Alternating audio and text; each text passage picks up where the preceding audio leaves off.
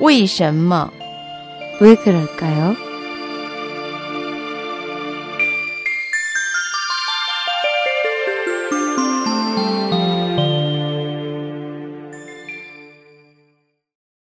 왜 그럴까요?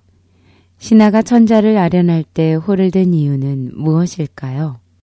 사극에 보면 종종 문무백관이 천자를 아련할 때 각자 금난전 양측에 서서 손에 홀이라 불리는 가늘고 긴 나무판을 든 것을 보게 됩니다.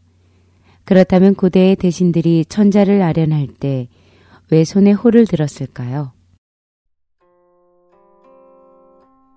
홀은 홀, 판 또는 수판이라고 하는데 광운에는 홀은 일명 수판이라 하는데 봄계를 가진 관리들이 집던 것이다 라고 했습니다.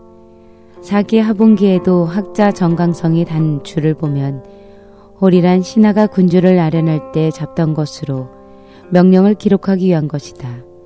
군조 역시 홀을 지녔다 라고 적혀 있습니다. 이외에도 문무대관의 풍계가 다르면 각기 잡는 홀판의 재질도 달라졌습니다. 봄계의 높낮이에 따라 옥, 상하, 대나무로 만들었기 때문에 옥홀, 상홀 등의 구별이 있었습니다. 가령 예기 욕조에 보면 홀은 천자는 아름다운 옥으로 했으며 재우는 상하로 했고 대부는 물고기 수염 무늬가 있는 대나무로 했다 라고 되어 있습니다.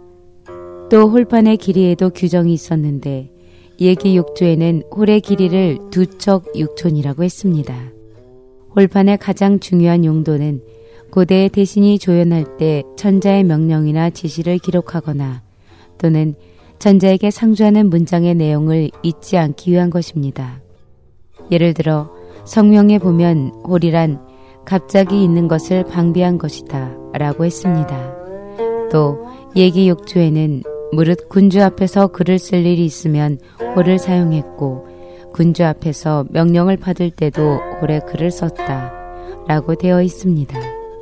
또한 천자를 아련할 때는 홀판으로 자신의 얼굴을 가려 군주의 위험을 돋보이게 하며 시선을 홀판에 두는 것도 천자에 대한 경의의 표시였습니다. 얘기에도 기록이 있지만 홀판은 이미 상조 시기부터 쓰였습니다. 각 조대마다 홀의 사용에 관한 규정은 달랐지만 명나라 이전까지는 1품에서 5품까지의 고관들은 모두 상하로 만든 상호를 사용했으며 이를 상간이라고도 했습니다. 명나라 때부터는 4품 이상의 고관들은 상호를 들었고 5품 이하는 목호를 들었습니다.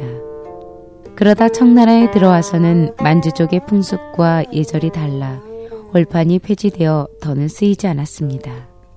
고대에는 군주를 만날 때면 늘 홀판을 들어 잊지 말아야 할 내용을 기록했고 쓰지 않을 때는 요대에 꽂아뒀습니다.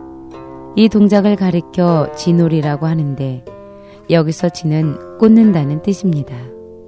홀판은 중국 고대 지위의 상징으로도 쓰였습니다. 북사 이목전에 그 문중에서 상호를 잡은 사람이 100명이 넘었다는 기록이 나옵니다. 한 가문에서 100명이 넘는 고위 관리가 배출된 것입니다.